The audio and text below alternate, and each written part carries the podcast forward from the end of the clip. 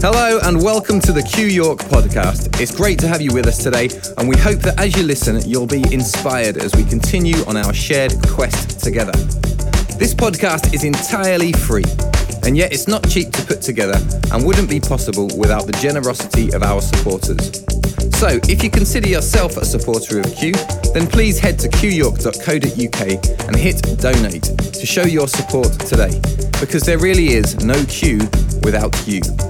Thank you and enjoy today's message.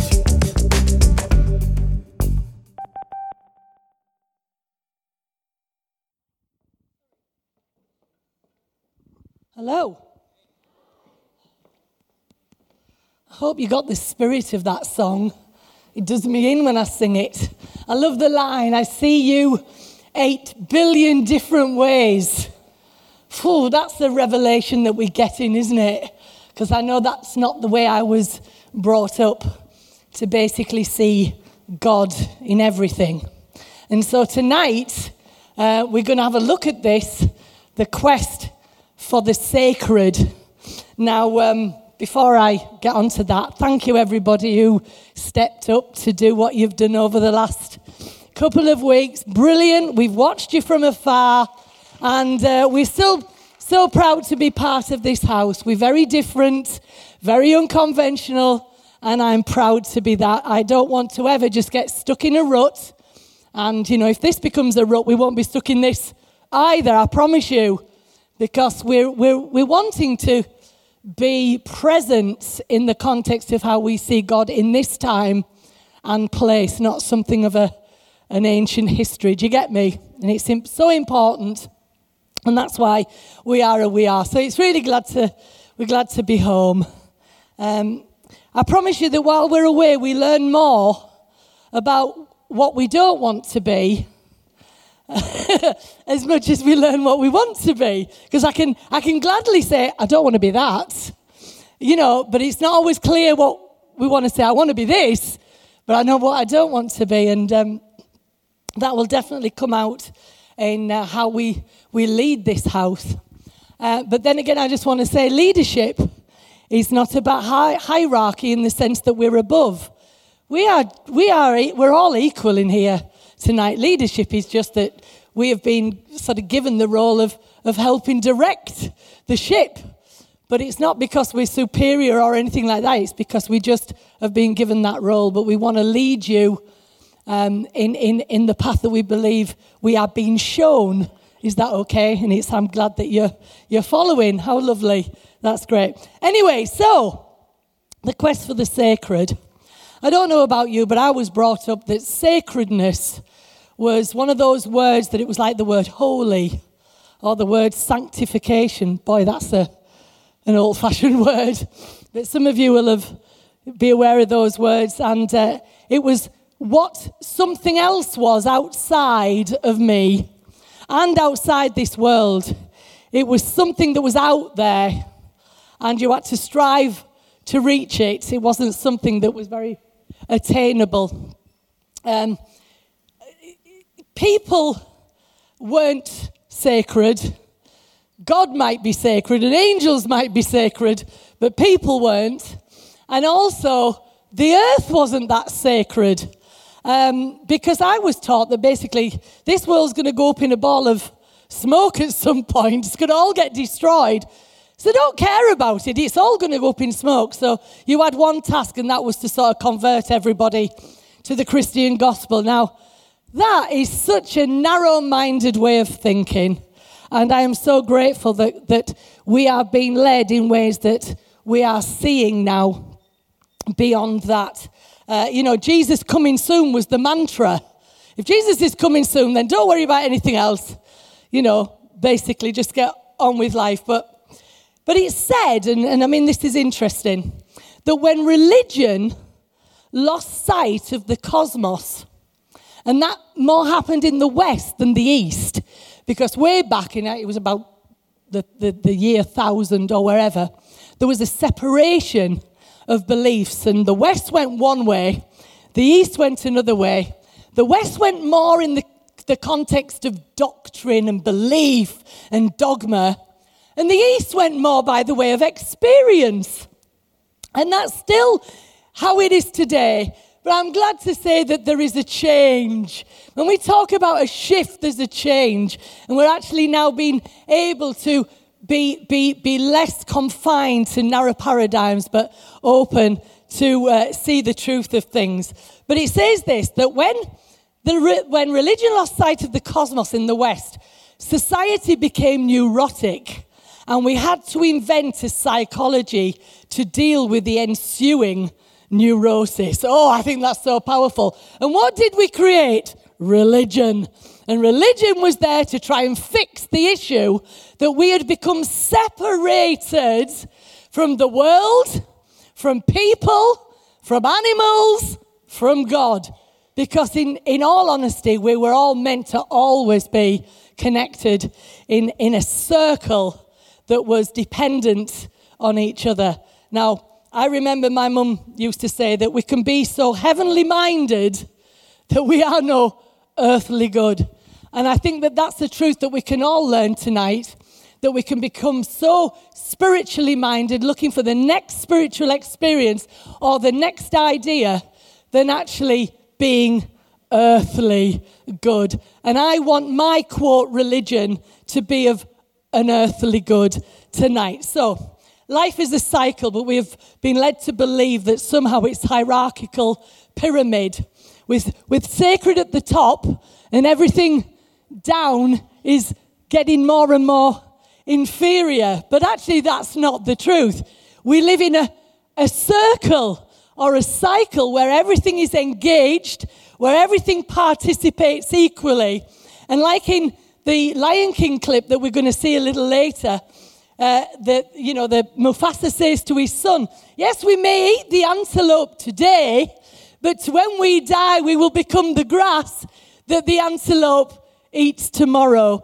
And that's something that we've lost sight of. When you're out in the west of uh, America and you sort of connect with the indigenous people, which is a very sad story right across the board, you recognize they learned something that a lot of us have forgotten the fact that when they killed the buffalo to eat their meal, they used everything. They ate the meat, they used the, the skin for clothes, they used their bones for tool, and they thanked the universe that they had the ability to connect with this. And they knew that they weren't just going to slaughter things for the sake of it, but it was for a purpose. And it was in that circle that they understood. So it's important to understand tonight something very special, and there will be a slide of this later, but I'm reminding you of it now. We will never love or save that which we do not experience as sacred.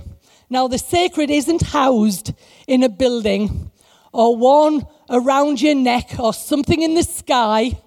The sacred is the here and now in which we reside all breathing the same air, all imbibing the same water, and made of the same earth, with the same life force flowing through us. So for a long time, I was saved. I'd said a sinner's prayer. I'd sort of put things right with God, but I had no inherent worth. I still didn't feel very safe. But when I understood my worth and saw more clearly the worth of every living thing around me, it changed my life. Once I saw the sacredness in all things, the God in all things, it even changed the way that I put on my coat. Now, you might think, what are you talking about? You're going to see another clip where that'll make sense a little bit later. Because I suddenly realized that Christ was in everything, and then it mattered how I did everything. And that was important. That will make sense to you a little later when you see the Karate Kid clip.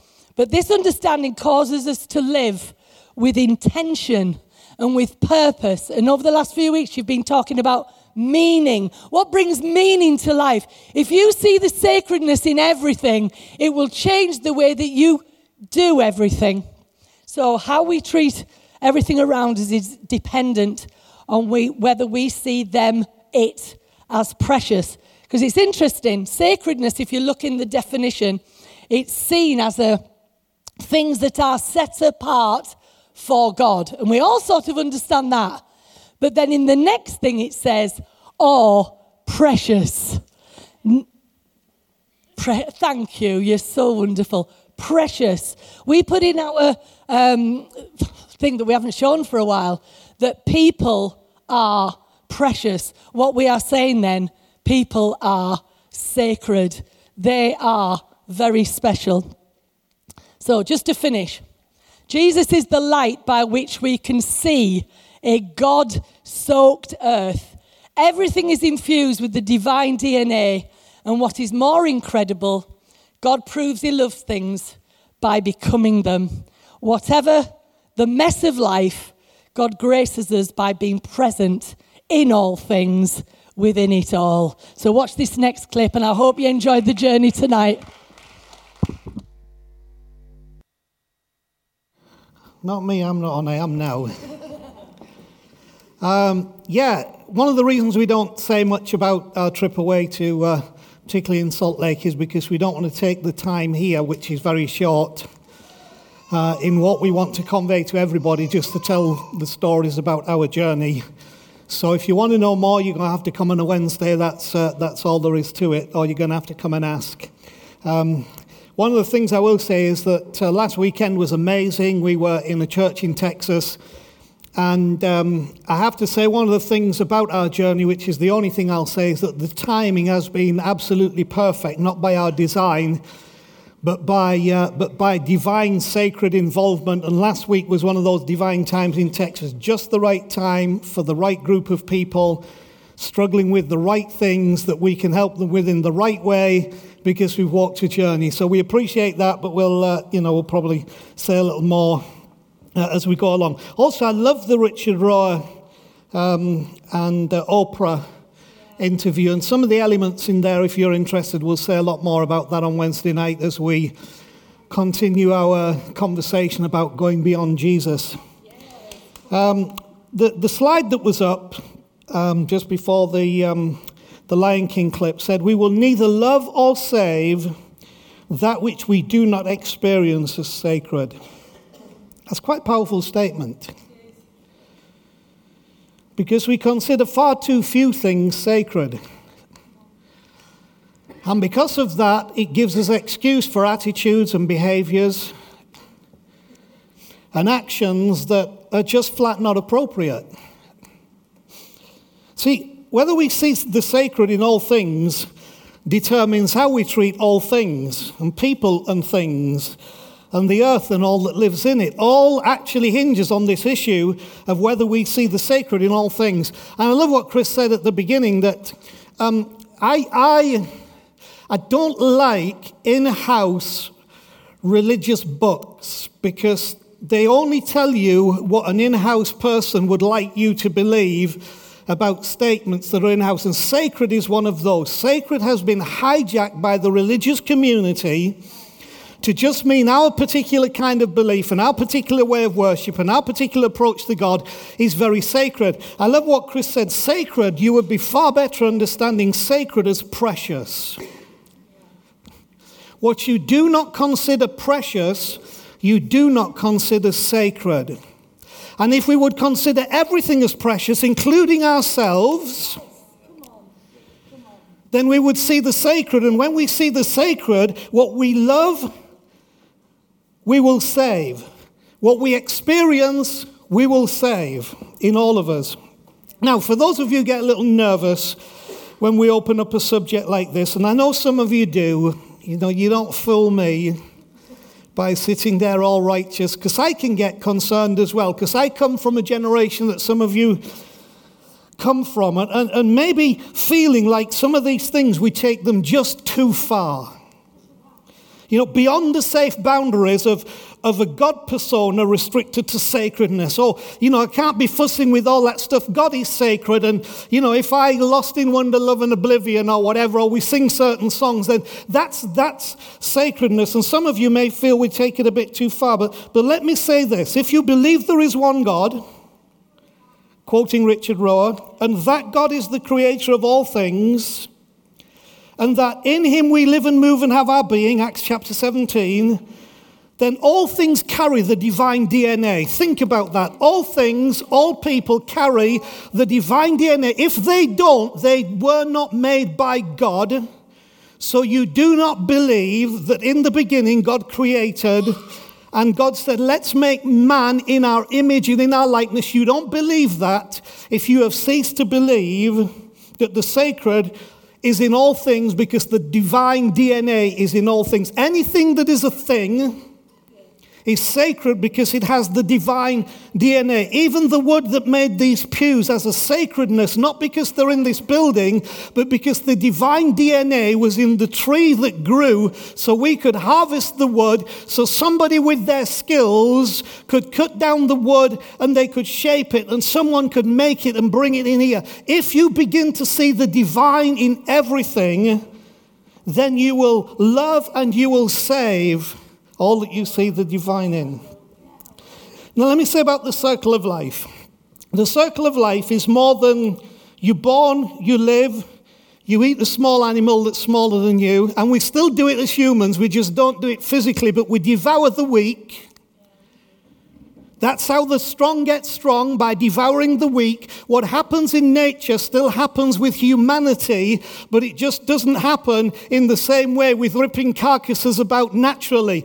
But I'll tell you what, many carcasses get ripped apart Many bones get broken. Many people's reputation and life gets devoured by humanity in the circle of life to make the powerful more powerful. So that the circle of life is more than just that, that we live, eat small animals, we breed and we die. And yet it works for all of us. How many of you have ever thought, my life's just going around in circles? Well, let me tell you, you're right. It's true, it is. It's called the circle of life. However, I learned something about circles, which is this. How many of you know what a helix is? A spring is a helix. A helix is a series of concentric circles, but they go round and round. So you're either going down as you go the circle, or you're coming up as you do the circle. Think of going the wrong way up a helter skelter. You're actually going in circles, but you're going up. You see, the circle of life is happening. We're all living our life in circular motions, but something has to drive us in the context of direction. I also like the illustration that you, you have on your steel frame that you hopefully ride to work or wherever, or if you're Boris Johnson, well, I don't know, making lanes for it. You don't ride a circle, you ride a cycle. You ride a bicycle because it has two cycles, not two circles, and yet what shape is a bike wheel? Then what makes the circle a cycle? A cycle is when a circle touches down and it creates forward momentum. If the circle of your bike never touches the ground, your bike simply is a bicircle, two spinning circles.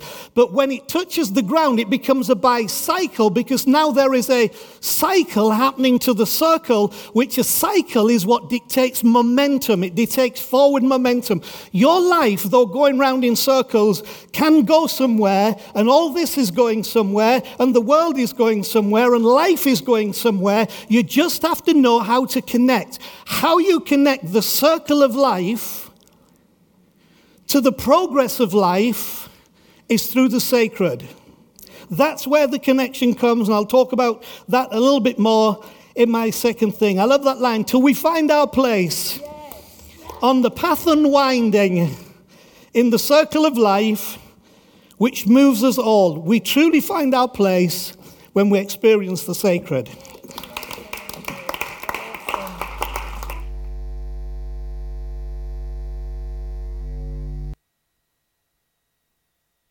Now, the point of that was that when you see everything as kung fu, every activity that you undertake makes you the person in life that you are wanting to be that you didn't think you were being trained for.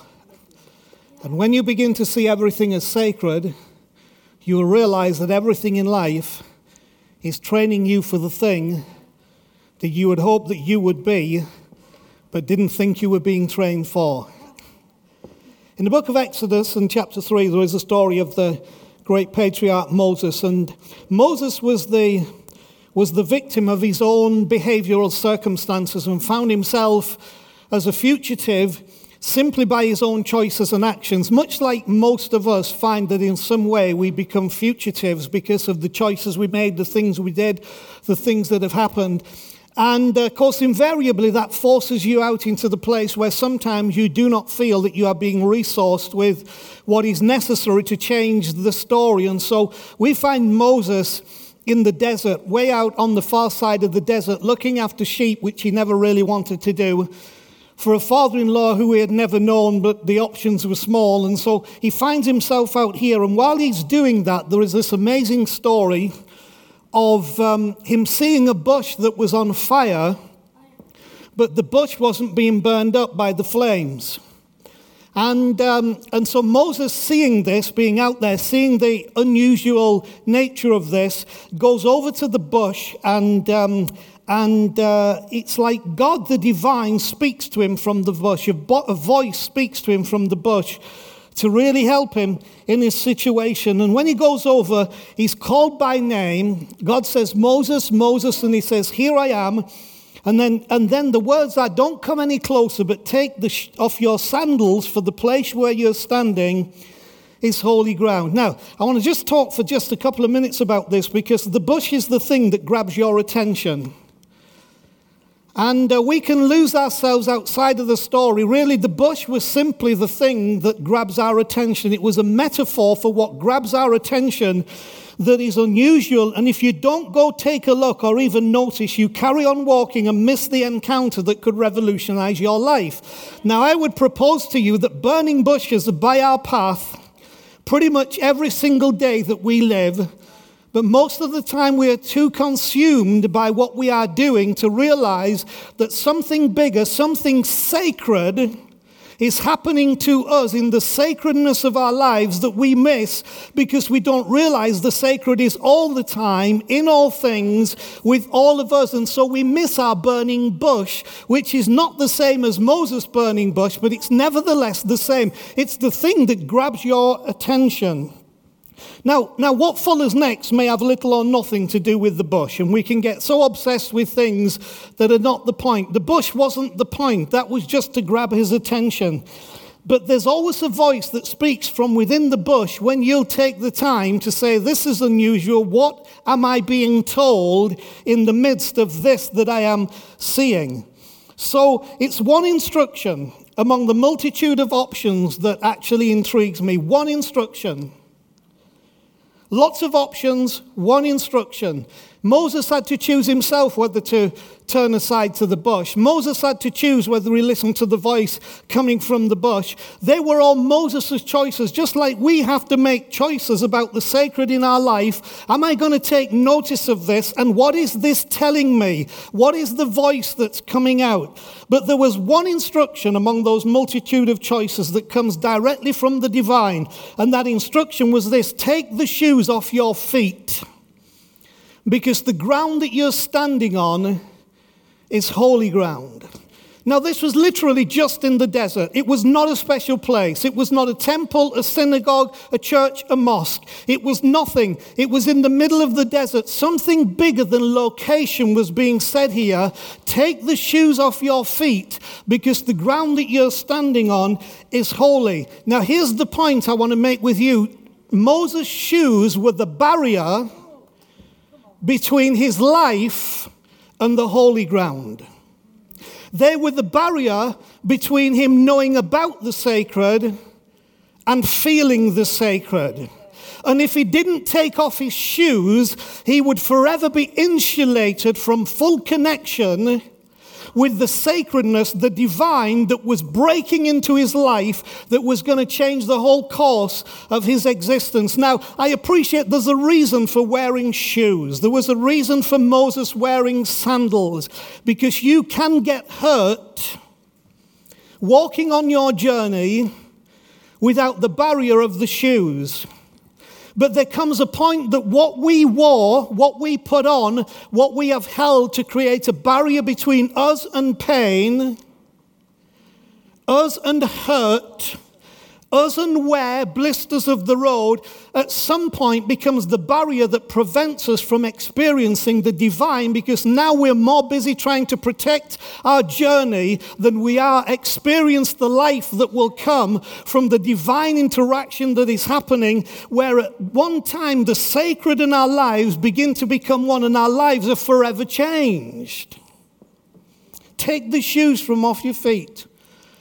Remove the barrier that you've put there because you're so afraid of the pain. You're afraid of being let down. You're afraid of being used. You're afraid of being abused. You're, afraid of what this will cost, what this might hurt. You're afraid that you might be exposed to life. But there comes a point, if you are going to be one with that which is sacred, you have to take the shoes from off your feet.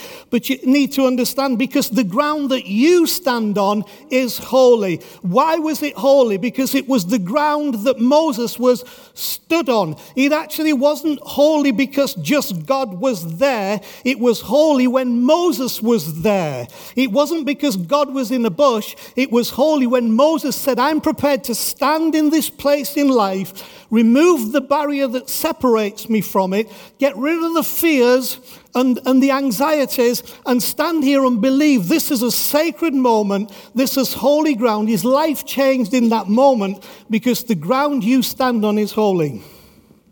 So here's my word for you tonight. If you want to live in the fullness of the sacred, take the shoes from off your feet because the ground that you stand on is holy. And the sacred will permeate out from you into you and through all around you so that you, like Moses, will become the deliverer, the friend, the person you hope to be. And those things that were making you a fugitive, that bind your life because they are temporary fixes and come because of your fears, will disappear and you will go with the boldness that you were always called to have because you realize it's all kung fu, it's all sacred, it's all Christ, it's all in me. Tonight, take the shoes from off your feet for the ground that you stand on is holy. And you will see that the sacred in that and the sacred in you will transform your whole existence. Take the shoes from off your feet.